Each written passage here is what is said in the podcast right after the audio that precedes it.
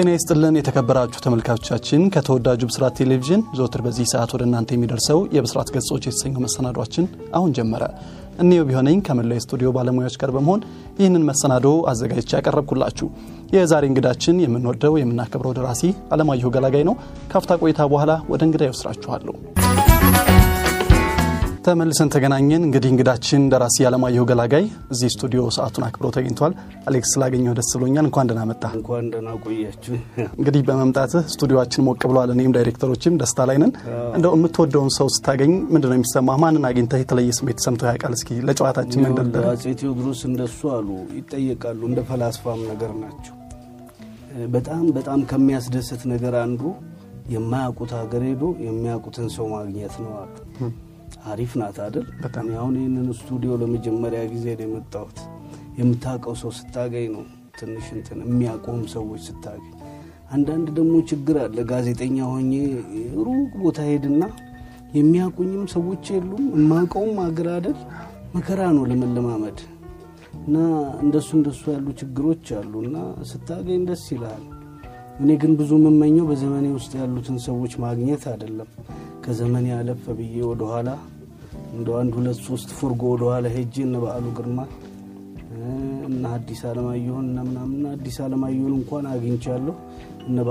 አያስደርሱንም ነበር እንጂ እነ ብርሃኑ ዘሪሁን ጸጋዬም አያስደርስም እንጂ ደርሼበታለሁ። እንደዚህ እንደዚህ እነሱ እነሱ ዘመን ውስጥ እንደው ድንገት ዱብ ብለህ አንድ ሀያ ደቂቃ የሚያወሩትን ሰምተህ ብትመጣ ይህን እያወሩ ይሆናል አይደል? እንደሱ ነው የምመኘው። ግሩም ነው። እንደው ክረምት ነው፣ ክረምቱም እየተገባደደ ነው። ክረምት ላንተ ምን አይነት ስሜት አለው? ክረምት የስራ ወቅት ነው። ገበሬና ደራሲ በይበልጥ ለእኔ ብዙዎቹንም ስጠይቅ እንደሱ ይላሉ። ንባብ ከንባብ ጋር የተያያዘ ከጽህፈት ጋር ለተያያዘ አመቺ ነገር ነው። ብዙ ጊዜ ምናልባት ማንበብም መጻፍም ከባድ ነገር ስለሆነ እንደው የማትወጣበት በር ላይ ቁጭ ብሎ የሚጨቃጨቅ አንዳች የምትሸሸው ነገር መኖር ሳያስፈልግ አይቀርም። በዚህ ላይ በረድ ሲልህ ደግሞ የሆነ ነገር ደርበህ መቀመጡ በራሱ የሚሰጠው ሙቀት አለ። ከሌላው ዓለም ጋር ደግሞ ከልሎ ይይዛሃል። የብርድ ነገር አይደል? ዝናቡ ዝም ብሎ ጣሪያ ላይ ብቻ የሚወርድ አይደለም፣ አለ የሆነ ብሎክ የሚያደርገው። ስለዚህ ለተመስጦም ለምንም ለምንም የሚመች ይመስለኛል። አይደብድብህ እንጂ ወጥተህ ከደበደበህ ነው ነገር የሚለወጠው እንጂ እንደሱ ነው የሚሆነው። እና እኔ አብዛኛዎቹን ስራዎች የምሰራው ክረምት ነው። አሁን አሁን ደግሞ ጀምር ያለው በጋ በጋ ላይ ከሌሊት ሌሊት ከአራት ሰዓት በኋላ ይነጋል። እኔ ቤት በቃ ከአራት ሰዓት እስከ አስር እስከ አስራ አንድ እስከ አስራ ምቹ ሰዓት ነው እሱ ሰዓት ላንተ። ጠዋት እንደሱ ትልና ማታ ቀኑን ደግሞ እስከ አምስት ሰዓትም እስከ ስድስትም ትተኛለህ። እና ክረምት በይበልጥ በጣም favorite የሆነች እንትናት አሁን እየተገባደደች አስቸገረች። የ editing ስራ ስትሰራ የሌላ የሌላ ነገር ስትሰራ የሌሎች ሰዎችን ስራ እየተገባደደች ነው። I think መልሶ መላልሶ ማየት አልወድም እኔ አንድ መጽሐፍ አሁን የሚቀጥለው ዓመት አጋማሽ ላይ የሚወጣ አለ እሱን በዚች በቀረችው ክረምት ሰዓት ላይ ሰራለሁ ብዬ እያሰብኩ ነው። አብዛኛው የኢትዮጵያ ታሪክ በጋ ላይ የተከወነ ነው። እንደው ክረምትና ኢትዮጵያውያንስ ይኸውልህ ክረምትን እኮ እንደ መከራ የምናየው ኋላ ቀር ስለሆንን ነው። ተመልከት፣ ፍርድ ቤት ይዘጋል። አሁን at least አዲስ አበባ እኮ ድልድይ ሰርተን ጨርሰናል አይደል? መሻገሪያ አናጣም። almost ደግሞ አርሶ አደር አይደለም ከተማ ውስጥ የሚኖረው ግን ትምህርት ቤት ይዘጋልሃል። ልጆቹ አርሶ አደር ወላጆቻቸውን እንዲያግዙ ነው እንግዲህ ትምህርት ቤት የሚዘጋው በፊት አይደል? አሁን ግን ይዘጋል። ያችው ተለምዳ ቀጥላለች። ፍርድ ቤት ይዘጋል። ፍርድ ቤቱም ለገበሬው ስራ ላይ ነው። ሁለተኛ ሶስተኛ ደግሞ ድልድይ ስለሌለ መሻገሪያ መንገድ የለውም። ለዛ ተብሎ ፍርድ ቤትም ይዘጋል፣ ትምህርት ቤትም ይዘጋል። ሌላም አንዳንድ ነገር የሚዘጉ አሉ። ብቻ ይደበዝዛል። የኋላ ቀርነታችን የፈጠረብንን ሳንካ እንደ ባህል አድርገን ቀጥለናል ማለት ነው። ባይሆን ጥሩ ነበር። ሁለት ወር ተማሪውን ቢቀጥል ገበሬውም ያው እዛው ሀገር ቤት ሆኖ ይስራ። እሱን ለማጀብ ካልሆነ በስተቀር ፍርድ ቤቱም ምኑ ምኑ እየሰራ ቢቀጥል ስራን ለማቋረጥ ሰበብ ባይሆን ብለህ እንድታስብ ያደርጋል። እንደው በበርካታ ቦታዎች ላይ አሌክስ ተናግረው ከሚደመጡ ሰዎች አንዱ ነህ። የአደባባይ ሰው እንደሚባሉት አሁን ግን ከእንደዚህ አይነት ቦታዎች ርቀሃል። ምንድን ነው ያጠፋህ ነገር? ያጠፋው ይኸውልህ አሁን ቻቻታ ሆነ እኮ ከተማው ውስጥ ስትመለከት ግጥም ይሉና አንድ ከተማ እኮ ጥሩ ነው የቱሪስት ከተማ ቢሆን በይበልጥ እና ቱሪስቶችን ማዕከል ያደረገ ቢሆን ጥሩ ነው። ከዛ ውጭ ግን በሳምንት አንዳንዴ የአይን አዋጅ ይሆናል። ሶስት አራት ቦታ ላይ ዝግጅት እንደሱ ይኖራል፣ የግጥም ዝግጅት እና ያንን እየወጡ ዲስኩርም ይላሉ። እንደዛም መድረክ ላይ የሚዘጋጁ ነገሮች በሙሉ maybe ጉዳዩ ላይ የመርከስ አዝማሚያም እያመጣ ሊሄድ ይችላል። ይህ ሁሉ ገጣሚ አሁ ልክ ነው አለ ብዙ ገጣሚ ግን ደግሞ አንዱ መድረክ ላይ የሚታዩት ተደጋጋሚ ሰዎች ነው። የተለያየ መድረክ ላይ እነዚያ የተለያዩ ሰዎች የተለያየ እንኳን ቢሆን ለምሳሌ አንዱን ገጣሚ አንዱን ዲስኩር ተናጋሪ አንድ መድረክ ላይ ብቻ የምታገኘው ቢሆን ጥሩ። እነሱ ሰዎች ናቸው እየተለዋወጡ መድረክ የሚያበዙት። ስለዚህ ይሄ በማርከሱ መንገድ ላይ ባልሳተፍ ጥሩ ነው እና እዛ ባልቀርብም የማራከሱ ታሪክ ተወቃሽ እንዳልሆን maybe ያስፈራል። ግጥም ከመጽሐፍ የወጣው በዚህ ምክንያት ነው። አሁን የግጥም መጽሐፎች ታትሞ አይሸጡም። መጽሐፍ ሻጮችን በሙሉ ስጠይቃቸው አራት ፍሬ እንየው ስድስት ፍሬ እያሉ ከአንድ መጽሐፍ ስድስት አምስት መቶ አንድ ሺህ ነው እየታተመ ያለው። እሱም በምርቃት በምናምን በመከራ ነው የሚያልቀው። እንዲህ ሊሆን የቻለው ገጣሚ ሳይሆን አሳታሚ ስለበዛ ነው። በግጥም መናገርና መግጠም ይለያያል እኮ ሁለቱም ነገር። አሁን መድረክም ላይ ይሄው አዝማሚያ እየታየ ነው። ምናልባት ደፈር ብሎ መናገርም ብዙ ሰው ሊያስቀይም ይችላል እና እንደው ተወት ቢደረግ አንዳንዴ አንዳንዴ እኮ ግብህ ከሆነ አንዱንም ማገዝ አይደል? አንተ ይዘህ መድረክ ላይ መምጣት ብቻ ሳይሆን አንተ የምትፈልገውን ወደዛኛው መድረክ ላይ መቀላቀልና በሀሳብም በምንም በምንም ጉልበት ጨምረህ በወር አንዴ የሚዘጋጅ እንደ በወር ሁለቴም ቢሆን ምንም አይደለም፣ ቢዘጋጅ ምንም አይደለም። ግን በሳምንት ቢያንስ አምስት ስድስት ይኖራል። እንደውም overlap እያደረገ እዚህም አለ እዛም አለ እዛም አለ እየተባልክ ይሄ የማርከስ ስራ ነው እና እዚህ ማርከስ ስራ ውስጥ መሳተፍ ትንሽ ያስቸግራል በሚል ታቅቤ ያለው ጠፍተሃል። እንደው ክረምት ነው። በርካታ ሰዎች በክረምት የተለያዩ ነገሮችን የመከወን ልማድ አላቸው። አንዳንዶች ስፖርትም ይሰራሉ፣ አንዳንዶች ችግኝ ላይ ሊተክሉ ይችላሉ። አሁን ደግሞ physically ወፈር ብለሃል አንተ። ምንድን ነው ጉዱ? እድሜ ነው። እድሜ እየገፋ ሲሄድ መቀመጥ ትልቁ አማራጭ ሲሆን እንግዲህ ልጅ ሆነህ የሚሰጥህ መሮጥ ነው እኮ አይደል? ወጣት ሆነህ ደግሞ ጉልበት ይሰጥሃል። የት ላይ እንደምታውለው የማታውቀው ጉልበት አለ አንዳንዴ የሆነ ትፈልግለታለህ ወይ ስፖርት ወይ ምናምን ቦክስም ቢሆን ከቻልክ ተጫውተህ ካልቻልክ ደግፈህም ቢሆን ያ energy እንዲወጣ ግድ ይላል። ስታረጅ ደግሞ የሚሰጠ አስተውሎት ነው፣ መረጋጋት ነው። እና እያረጀው ወይም ወደዛ ገደማ ስለሆንኩ መቀመጥ ሳላበዛ አልቀርም። በፊትም ያው ነው ነው መቀመጥ። እና ያ መቀመጥ የሚያመጣው ሳይሆን አይቀርም። ወፈርፈር ማለቴን ያየሁት በቴሌቪዥን ነው። ቤቴ መስታወት ስለሌለ እና አንድ መስታወት ተገዝቶ መቀመጥ አለበት ሁሌ ራሴን እያየው። እሱ ደግሞ የኔ ጉዳይ አይደለም ለምን አልወፈርም? የራሱ ጉዳይ እንዲህ የመስራት ጉዳይ መስራት ላይ ችግር አያምጣ። ድካም ድካም አይበልህ፣ ላብላብ አይበልህ እንጂ ምንም አይደለም። የራሱ ጉዳይ። ሆቲ የሚባል አለ እና ሆቲ በጣም ወፍራም ነው ግን ደግሞ master ነው። በስሩ እንትኖች ሁሉ አሉት፣ ደቀ መዝሙሮች አሉት እና እየገባ እየወጣ መብላት ነው የሚሆኑ እና በጣም ወፍረዋል። እና አንዳንዴ ትምህርት ያቋርጥና ሚስቱ የምትሰራውን ወጥ ሄዶ ጠይቁ ምንድን ነው አሁን እየሰራሽልኝ ያለው ብሎ ቀምሶ ቀምሶ አፉን ጠራርጉ ደግሞ ወጥቶ ያስተምር ነበር አሉ። ግን ያ ማስተርነቱ ሆቲ ከየትኛውም የቡድሂስት ማስተሮች ያነሰ አልነበረም። ቡድሂስ ነው ራሱ ማለት በለጸገና የበቃ ነው በእንትኑ እና አንዳንዴ እነ በዓሉ ግርማ የሚሉት ምንድን ነው በዓሉ ግርማ ሆድ ሲሞላ ጭንቅላት ባዶ ይሆናል ይላሉ። የሆቲ ሆድም ሞልቶ ጭንቅላቱም እንዲሞላ ያደረገው exceptional ነው ወይስ ምንድን ነው? እና አንዳንዴ ደራሲም ተብለህ ወፍረህ ስትታይ አይመስላቸውም።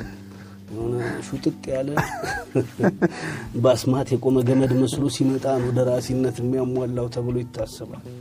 እንደሱም አይደለም እና መወፈር የኔ ጉዳይ አይሆንም። የምሰራው ብቻ አብሮ እንደ እኔ እዛ ነው የሚያገናኝ እሱ ነው የሚያገናኘው። እንደው ሌላው 2011ን በተለያዩ ሁነቶች ሰዎች እያጠናቀቁት ነው።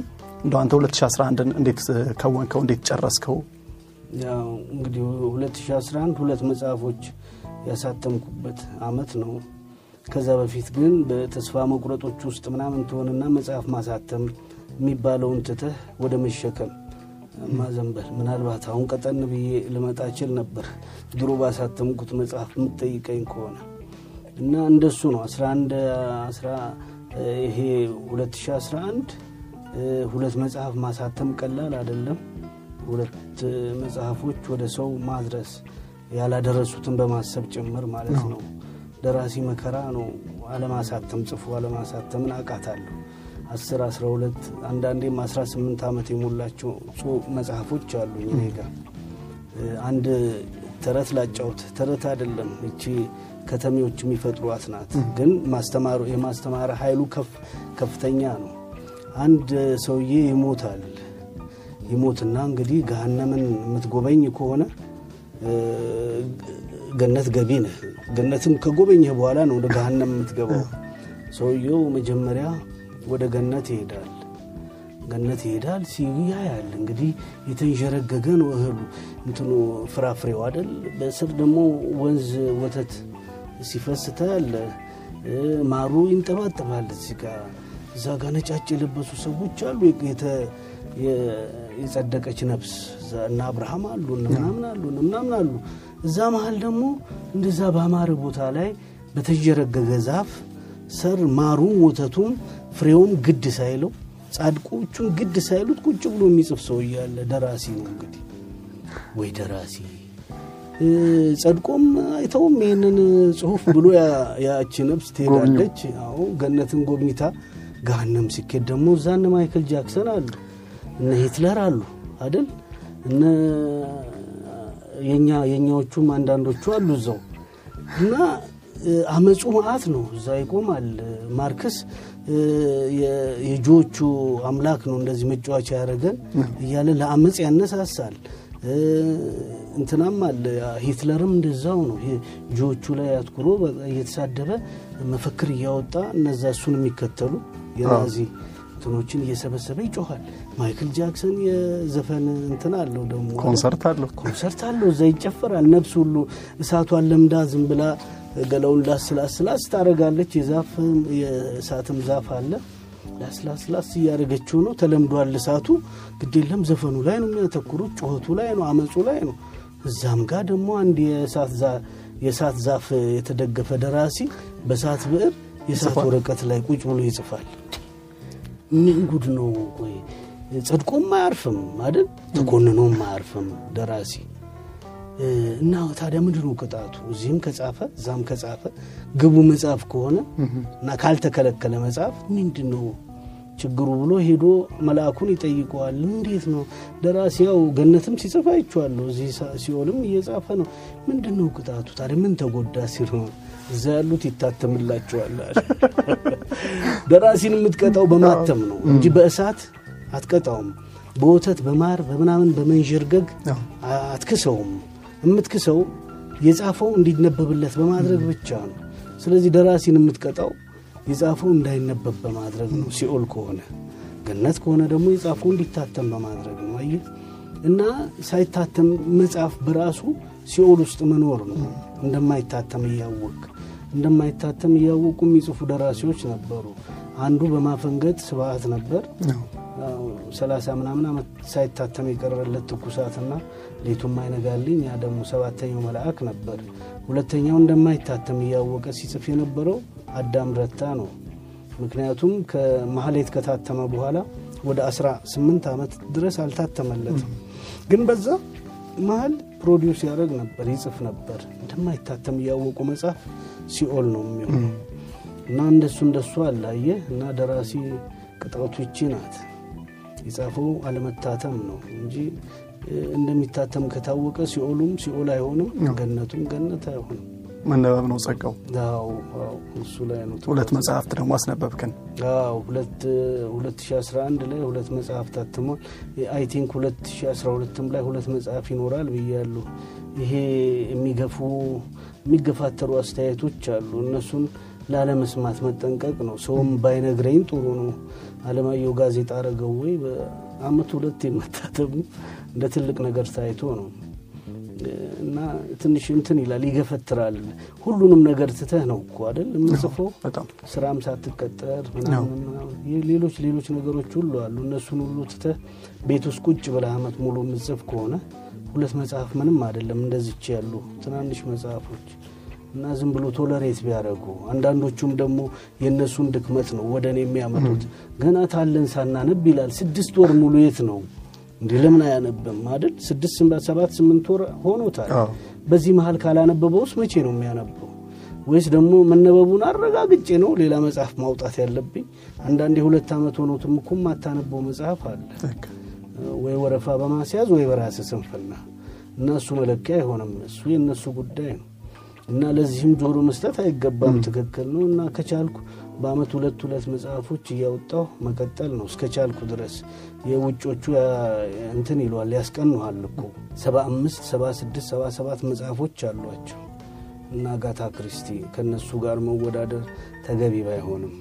ግን የተሰጠህ ያን ያህል ሰፊ ከሆነ ሰፋ አድርገህ ምን አለበት ብትሰጥ ምንም አይደለም። አንድ አመት ላይ ሶስት አሳትም ዘጠና አራት አይደለም ሁለት ሺ አራት አካባቢ እና ሶስት እንደዛ ማሳተም በዛ ተብሏል። እውነት ነው ግን ቢሆንና ምንም አይደለም። ስታልፍ እኮ በቃ ታቆሞ የለን ያኔ የታተሙት ብዛቶች ናቸው አንተን እየገለጹ የሚሄዱት የማይፈለጉት ወደ ታች እየቀሩ የሚቀሩት የሚፈለጉት ደግሞ ከፍ ከፍ እያሉ በሰው በትውልድ ውስጥ የሚቆዩት እና ያቺ ቀን መታ እስክንለያይ ድረስ ቶለሬት ቢያደረጉ ትንሽ ቢታገሱ መልካም ነው። ማንበብም አለብን እንጂ ጥቅሙ ለራሳችን ነው።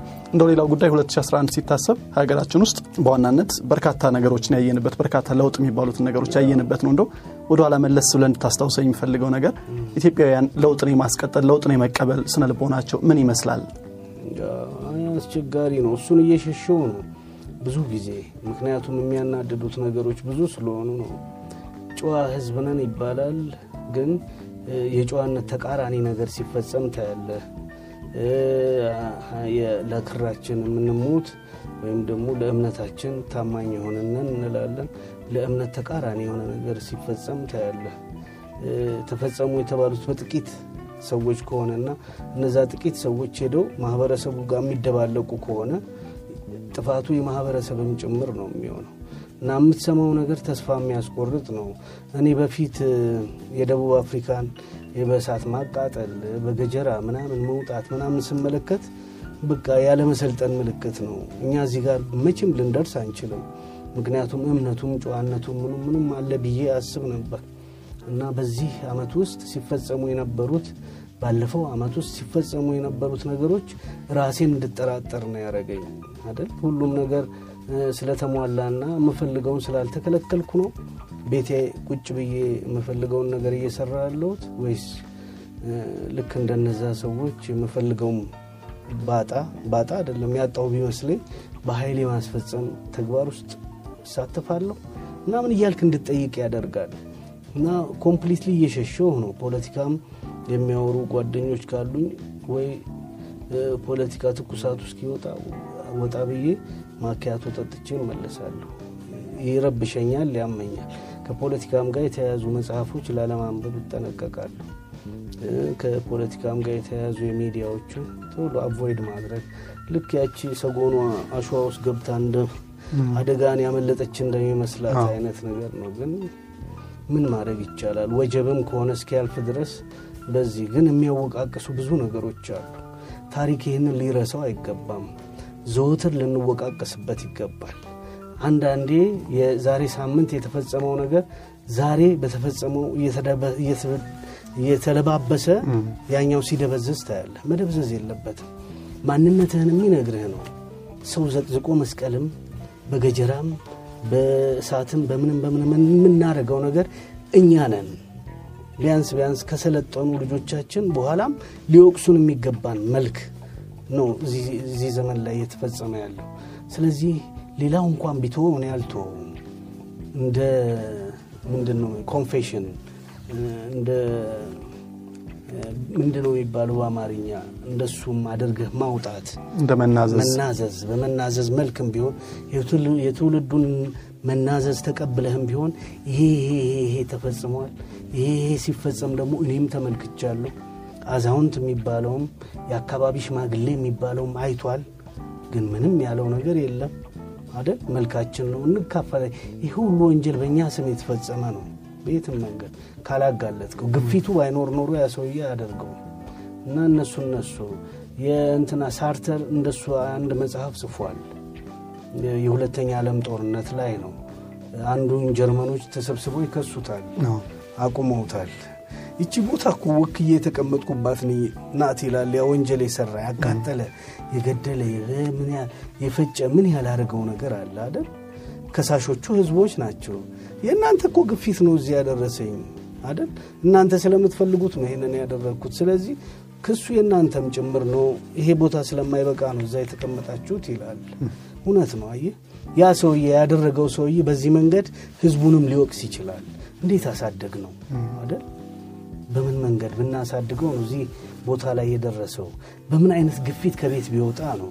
እናት ብትማጸን ያንን እንደው ጀርባዋን ረግጦ ያልፋል አይደል? በላዩ ላይ ያ ልጅ ረግጦ እስካለፈ በምን መንገድ ቢያድግ ነው እናቱን ረግጦ ወጥቶ የሰው ሰዓት የሚያቃበት ሰዓት የሚያቃጥለው ነው የሚለው ህፃን ልጅ የሚሰልበው እና የሁሉ መልካችን ነው። ቆየም ዘገየም ምንም አለ ምንም አለ ምናልባት እኔም ከትራማው ስወጣ የምጽፈውና የሚቀመጥ ነው። ይህ ሁሉ ይሄ የምታየው መቶ ሚሊየን ተወቃሽ እና እንትን ነው ተከሳሽ ነው የሚሆነው ነው በሚፈጸሙ ነገሮች። ከዚህ በኋላ ባይፈጸም ጥሩ ነው። አንድ የመልኩ ተበላሽቷልና ይቀጥል ከተባለም መቀጠል ነው። የተከበራችሁ ተመልካቾቻችን እንግዲህ ከደራሲ አለማየሁ ገላጋይ ጋር የጀመርነው ሞቅ ያለ ጨዋታ አሁንም እንደቀጠለ ነው። ካፍታ ቆይታ በኋላ ተመልሰን እንገናኛለን። ከእኛ ጋር ስለሆናችሁ እጅጉን አመሰግናለሁ።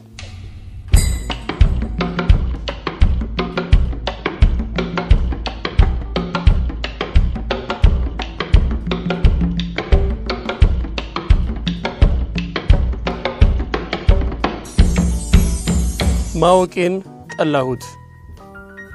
ያኔ ያኔ በኋሊት ምናኔ ከየኔታ እግር ስር በጨቅላነት ዕድሜ ፊደል ስንቆጥር ያን የንህፀት ልህቀት ያን የልግሰት ሹመት አስተውለው በነበር በልምጩ ሹረት ዛሬን ባውቀው ድንገት ድንገት ድንገት ድንገት በአስኳላዊ ትዕንቢት በመሃይም ትዕቢት ሆነብኝ መጨረት ሳይፈሱ መረጨት ሳይርሱ መጎንጨት። እናም ሀ በል ሲሉኝ ሃን ስላት ለበል ሲሉኝ ለን ስላት ሃም ግዕዝ ናት ለም ግዕዝ ናት እያሉ የዛገ ብስ ጣሪያ ያለቀ ድፍ ድንጋይ የሳሳ ሰሌዳ ያልፈገገ ሰማይ ባልታደሰ ሙዳይ ጠመኔው ተቀምጦ ጨዋነቴ ረቅቆ ብጥባጦቴ በልጦ ግርፋቴ ሲነግስ ከእውቀት ማማ ላይ ውድቀቴ ሲጠነስ ደብተሬ ትዝ አለኝ። ደብተሬ ትዝ አለኝ ባለ አስራ ስድስቱ ስምሽን እንደ ድር የደረድኩበቱ ትዝ አለኝ ትዝታሽ ቤተ መጻሕፍት በሚል ስውል ቤተ ልብሽ። ማወቅ ይሉት ክፉ ለሌላ ሳይሆኑ ለራስ የመትረፉ። አንቺን አስረስቶ ፍቅርሽን አስቶ ሊቅነት ሲቸረኝ ልቅነቴን ሽቶ ሀገሬን የሚያሰኘኝ ከሀገሬ ነጥሎ ማወቄን ጠላሁት መማር አንቺን ጥሎ አውቀሽኝ ሀገሬን ሳላውቅሽ መኖሬን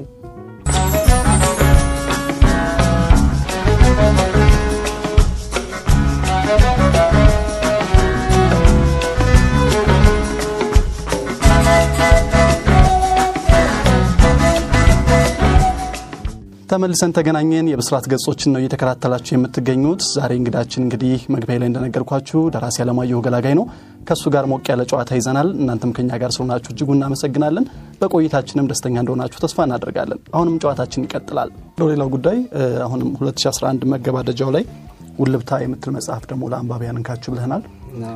ሰውን ወዶ ለመጥላት በመቸኮል ውስጥ የጠሉትን ደግሞ በመውደድ በመቸኮል ውስጥ ላለ ማህበረሰብ ውልብታ እንደምን ያለ message ይዛለች?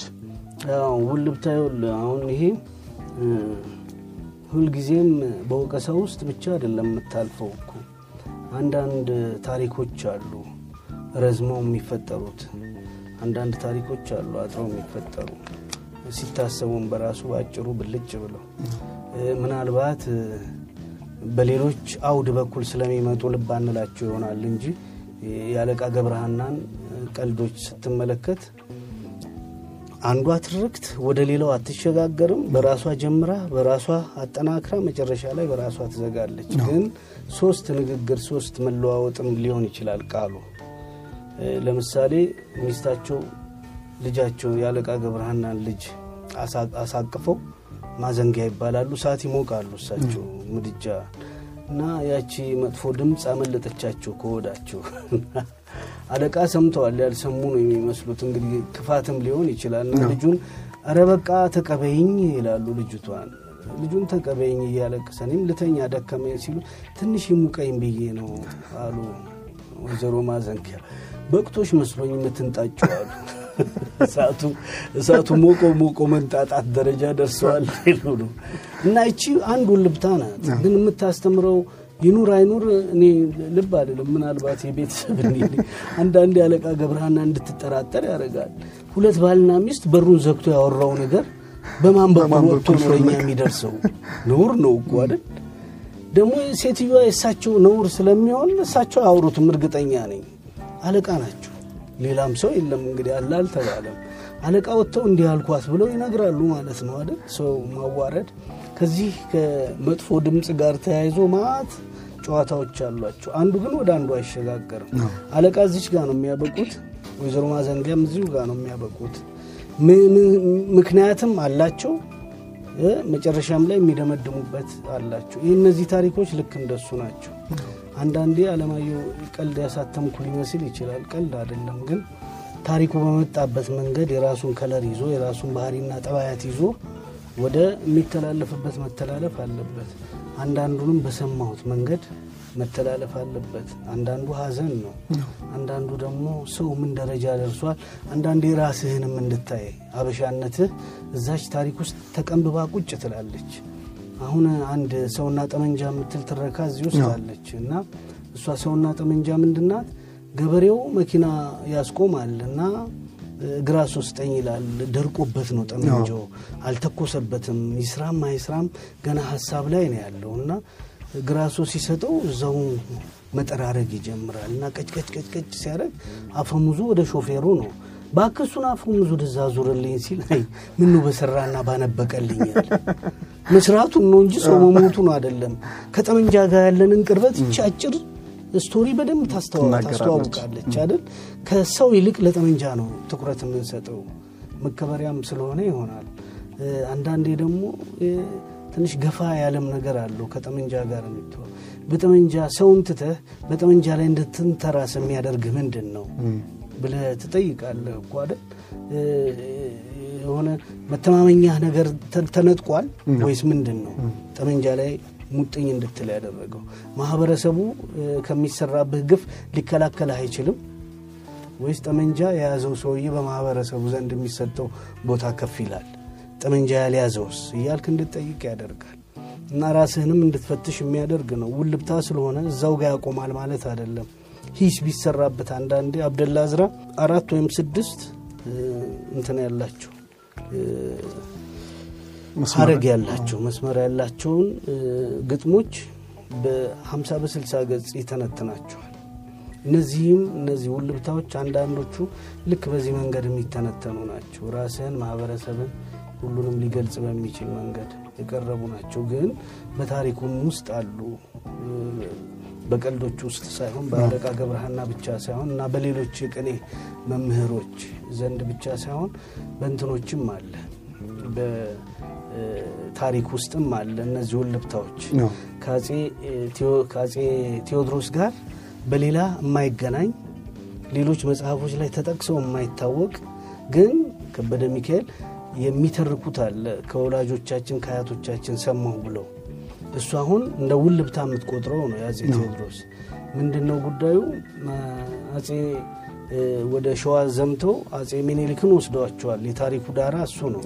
አጼ ቴዎድሮስን ልጃቸውን አጋብተዋቸው እና ይኖራሉ እዛ በስር ላይ ማለት ነው። ግን እንደ እስረኛ አላዩቸውም እንደ አንድ ንጉሥ አክብረው ምናምን ነው። ትንሽ ልጅ እያሉ እና አንዳንዴ ቁጭ ብለውም ያወሯቸዋል እና ድንገት መቅደላ ያሉት እስረኞች በሙሉ ፈረንጆቹ ሳይታሰሩ በፊት ፈንጣጣ ይገባል አካባቢው ላይ እና አጼ ሚኒሊክ ይታመማሉ። በፈንጣጣ ታሞ አጼ ቴዎድሮስ ይርገበገባሉ። ወይኔ ይሄ ልጅ አይኑ ጠፋብኝ፣ አይኑ ጠፋብኝ፣ ከእናንተ መሀል ፈንጣጣ ማዳን የሚችል የለም ሲባል ዶክተር ብላንክኔ ይችላሉ አለ። በላክምና አደነልኝ አደነልኝ አሉና ለመኑት እና ማሳከም ጀመሩ።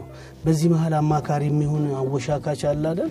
ከኋላ መጥቶ ግርማዊነቱ ይሄ ልጅ እኮ የእርሶን ተክቶ በስልጣን በኋላ የሚይዝ ነው ሲሆን ራሶት ቢያጠፉት ጥሩ ነው እንጂ አይኑ እንደገና እግዚአብሔር መጥቶ ሲያሳመምሎ ጭራሽ አሳክማ ያድናሉ አላለም። አጼ ቴዎድሮስ ተናደዱ። እኔ ስላልኩ ነው እንዴ ይሄ የሚሆነው? እግዚአብሔር የራሱ ምክንያቶች አሉት ሁልጊዜ። እኔ ስላልኩ አይሆንም፣ እኔ ስላላልኩም ደግሞ ሳይሆን አይቀርም እና ጅል ነህ ብለው መለሱት ይላል። ይቺ አሁን የታሪክ አንድ አንጓ ናት።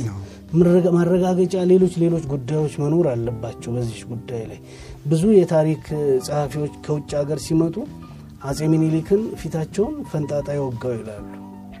ያ እንግዲህ ከመማረካቸው በፊት ፈንጣጣ ሊያዛቸውም አልተነገረም። ከምርኮ ካመለጡም በኋላ ፈንጣጣ ሊያዛቸውም ሊይዛቸው የሚችለው አጼ ቴዎድሮስ ከዚህኛው ጋር በማገናኘት ይቺ አኔክዶት አንዳንዴ ታሪክህንም ታሟላልሃለች አደል?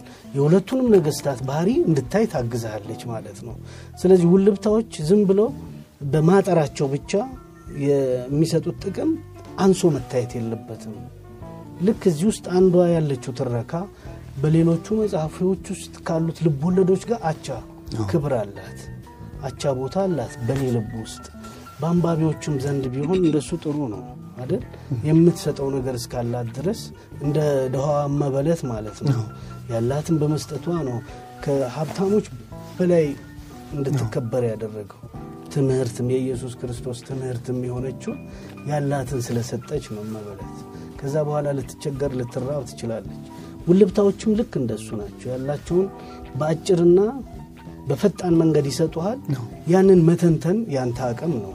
መተንተን ካልቻል አስቸጋሪ ነው እና ትንሽ የማንበበን ብቃትና ትኩረትም ትፈልግ ይሆናል አንዷ ውልብታ እንጂ ከሌሎቹ ስራዎች ጋር አቻ ናት ብዬ ነው የማስበው። ያው ውልብታዎች ላይ ገዢ የሆነልኝ ነገር የሚገርመው ነገር ምንድን ነው? እንጎቻና ሙሉ እንጀራን ያወዳደረበት ነገር አለ።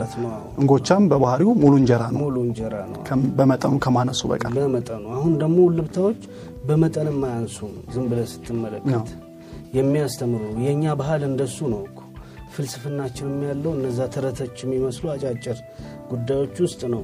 ከታሪኩም ውስጥ ፈንቅለን ስናወጣቸው መጥተው ልክክ ለሰብዕናችን ልክክ የሚሉት እኔ ሁልጊዜ ጠይቅ ነበር። ሰባ ሰባት ረሃብ ነው አይደል? ሰባ ስምንት ተረሳ። ሰባ ሰባት ያ ሁሉ ሰው ረግፎ እንዴት ይረሳል? ስልሳ ሁለት ምናምን ትልቅ ረሃብ ነበር። 63 ላይ ተረሳ። 1888 ከዛ በኋላም 8990 ምናምን አካባቢ ኃይለኛ ረሃብ የሶስት ዓመት ሰው ሰውን የበላበት ረሃብ ተከናውኗል። ከዛ በኋላ ይረሳል በአመቱ ምንድን ነው እያልኩ እንድጠይቅ ያደረገኛል። ምናልባት አሁን ያለንበት የድህነት አረንቋ ውስጥ እንድንገኝ ያደረገን ያንን የመከራ ጊዜ መሰረት አድርገን ያ መከራ እንዳይመጣብን አለመስራታችንም ጭምር ነው እያልክ እንድትወቅስ ያደርጋል። ግን በዚህ መሀል ደግሞ አንድ የምታስቅ ታሪክ አለች። ሴትዮዋ 1890 ምናምን አካባቢ የነበረው ረሃብ ነው ጎጃም ውስጥ እና ኃይለኛ ረሃብ ሆነ። ሰው ሁሉ ወደቀ፣ የሞተው ሞተ ምናምን አለ። በሚቀጥለው ዓመት ጥጋብ ሆነ እና በቃ ሁሉም እህሉም ረከሰ፣ እንደ ልብ ይበላል፣ ቅቤው ምኑ ምኑ ምኑ መጣ። በዛ መሀል አንዲት ሴት ምን ብላ ዘፈነች አሉ ጉንጬም ቅጣጣ አዎ ጉንጬ ያነጠነጠ ወገቤ ቅጣጣ እባክህ አምላኬ ያምናውን ቀን አምጣ። ረሃብ ልትል ነው? ረሃብን አምጣ ማለቷ ነው እንዴ? ንጉሱ ደነገጡ። ያኔ ንጉሥ ተክለ ሃይማኖት ነበሩ። እንዴ አምጡልኝ አምጡልኝ፣ የፈለገችውን ረሃብ ለሷ ብቻ ዘጣለሁ በእኛ ላይ ማዕት ልታመጣ ነው ብለው ዘግተው አስራቧት እና የአምናው ቀን ለእሷ ብቻ መጣ። ይቺ አሁን ታሪክ ኢትዮጵያዊነትን የምታሟላ ናት። ለካ በማግስቱ ስንጠግብ ረሃብን የምንመኝ ሆነናል። ስነ ልቦናችን ማለት ነው የሚቀጥለውን ረሃብ አለመብላት እያለ ለምን ራበን ትመኛለህ? በዋስትና ውስጥ መራብ አይሻልም? ዋስትና በሌለበት በድርቅ በምን በምን ከመራብ እና ይችም ኢትዮጵያዊነትን የምታሟላ ናት። ዝም ብላ አታልፍም። ውልብታ ናት፣ የታሪክ ውልብታ ናት። ወደፊት አንድ ከታሪክ ጋር ቅርብ ግንኙነት ያለው ሰው እነዚህን ውልብታዎች ሰብስቦ ሊያሳትም ይችላል። የታሪክ ውልብታዎች በአፄ ቴዎድሮስ ጊዜ የነበሩ በአፄ ሚኒሊክ ጊዜ የነበሩ አይደል፣ በአፄ ዮሐንስ ጊዜ የነበሩ መዓት መዓት ውልብታዎች አሉ። አንድ ሰው በመንገድ ላይ ሲሄድ እንዲህ እንዲህ እንዲህ ሁለት ሁለት መኳንንቶች ተጣሉ። እንግዲህ የምትምለው በጌታህ ነው አይደል? የውቤ አሽከር የምናምን አሽከር ትላለህ እና ውቤ ከሌላ ጋር እየተዋጉ ነው። አሸንፈው ከመጡ በሳቸው ትምላለህ። በሳቸው እየማልክ ግን ያኛው አሸንፎ ቢመጣ ይቀጣሃል። ስለዚህ በማን እንደሚምሉ ግራ በመጋባት ላይ ያሉ ነው እንግዲህ አይደል እና በማን እንማል? ማን አሸነፈ? እከሌ ተማረኩ፣ እከሌ ሸሹ የሚልም ደግሞ ዜና ይመጣል። አንዱ ከማረከ አንዱ እንዴት ይሸሻል? ግራ በመጋባት ላይ ያሉ ነው። አንዱን ሽፍታ ይዞ መንገድ ላይ ሲደበድበው በማን አምላክ ይበል? በድብልቅልቁ አምላክ አለ አሉ። ይቺም አንድ ውልብታ ናት። ከታሪክ ውስጥ ማምጣት ከእምነት ውስጥ ማምጣት ይቻላል ማስፋት፣ እንደ ልብ ወለድም ብቻ ሳይሆን ከቀልዶች ውስጥ የአለቃ ገብረሃና ተሰርቷል። እነሱ ተሰርተዋል። አረፋይኔ አጎስ ሰርቷቸዋል አሪፍ አድርጎ። አሁንም በቅርብ የተሰራ እንዳይቻሉ እነሱ እንደ ውልብታ ነው። አሁን የአለቃ ገብረሃና ስትባል ሀምሳ ስልሳ ገጽ አጠብቅም፣ መቶ ሁለት መቶ ገጽ አጠብቅም። ለምን ስቶሪዎቹ አጫጭር ስለሆኑ ነው። ይህንንም መጽሐፍ ስታይ ሀምሳ ስልሳ ገጽ መጠበቅ የለብህም። ውልብታ ተብሏል። ያቺ ውልብታ በአምስትም ገጽ ትምጣ በአስርም ቃል ትምጣ የራሷ ባህሪ የፈቀደላት ያጭራጭር ናት። ስለዚህ በእሷ ይዞ ለመተንተን በሚቻል መንገድ ለመተንተን መሞከር ነው የተሻለ ይሆናል ብዬ የማስበው።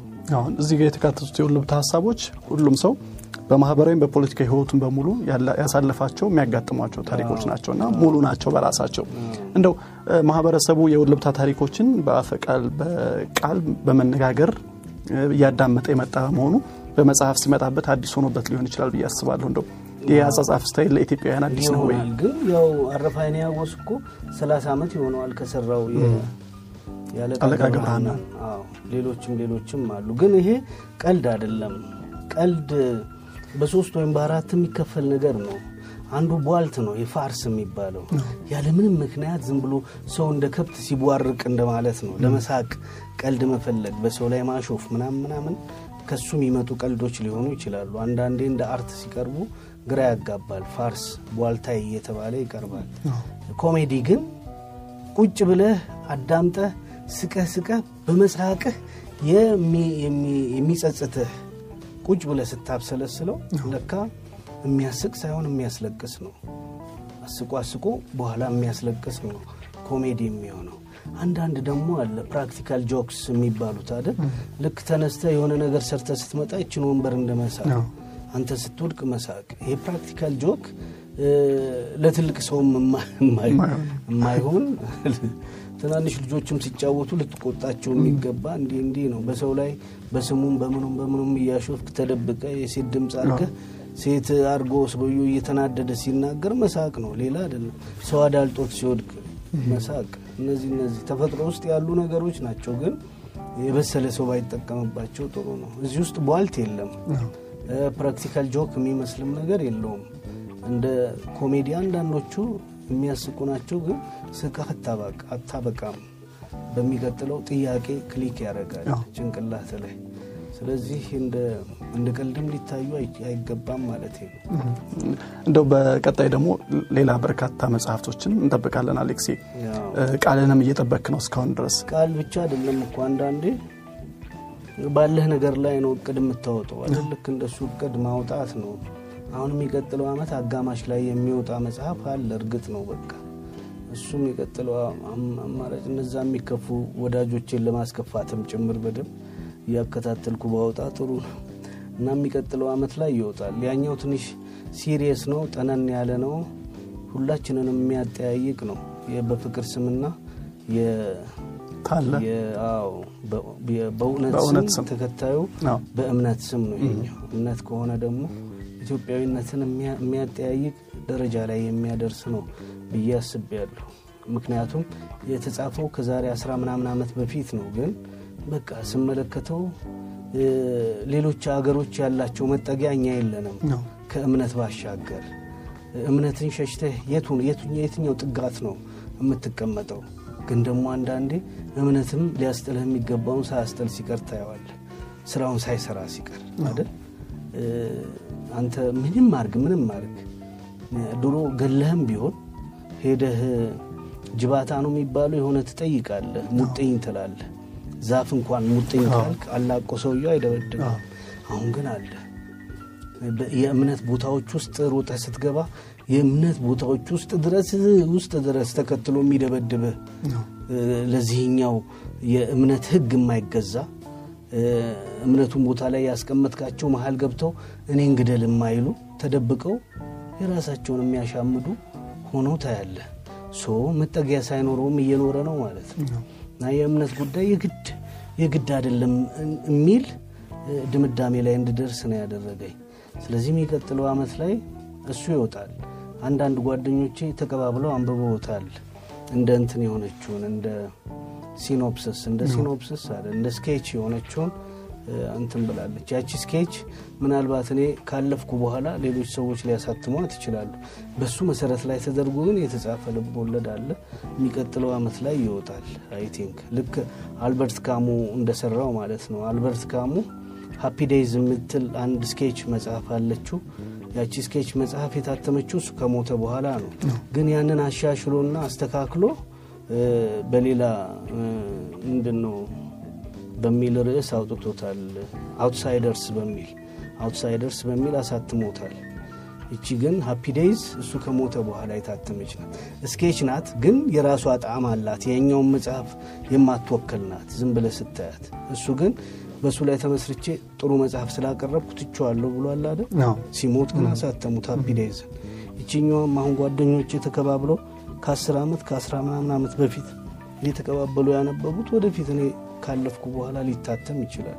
እስከዛ ግን በሱ መሰረት ላይ ያለው የሚቀጥለው ዓመት አጋማሽ ላይ ይወጣል ብዬ ወስኛለሁ። ውሳኔው እግዚአብሔርም ጭምር ከሆነ ማለት ነው። መልካም ነው እንግዲህ በውልብታ መጽሐፍህም እንዲሁ ደግሞ በቀጣይ ስለሚወጣው በእምነት ስም ስለተሰኘው መጽሐፍ ሌሎች ጠቅለል ያሉ ጉዳዮችን ተጨዋወትን። አሌክስ ስላገኘንህ እንግዳችን ስለሆንክ እጅጉን አመሰግናለሁ። መጪው ዓመት ለአንተም የስኬት ዓመት የበለጠ የምትጎላበትም ዓመት እንዲሆን እመኛለሁ። ለዛሬ ያዘጋጀንላችሁ መሰናዶ ይህንን ይመስል ነበር። እኔው ቢሆነኝ ፕሮግራሙን አዘጋጅቼ ያቀረብኩላችሁ። ሌሎች ተወዳጅ የብስራት ቴሌቪዥን ፕሮግራሞች መተላለፋቸውን ይቀጥላሉ። ቀሪ ጊዜያችሁ እጅጉን ያማረ እጅጉን የተባረከ ይሁን።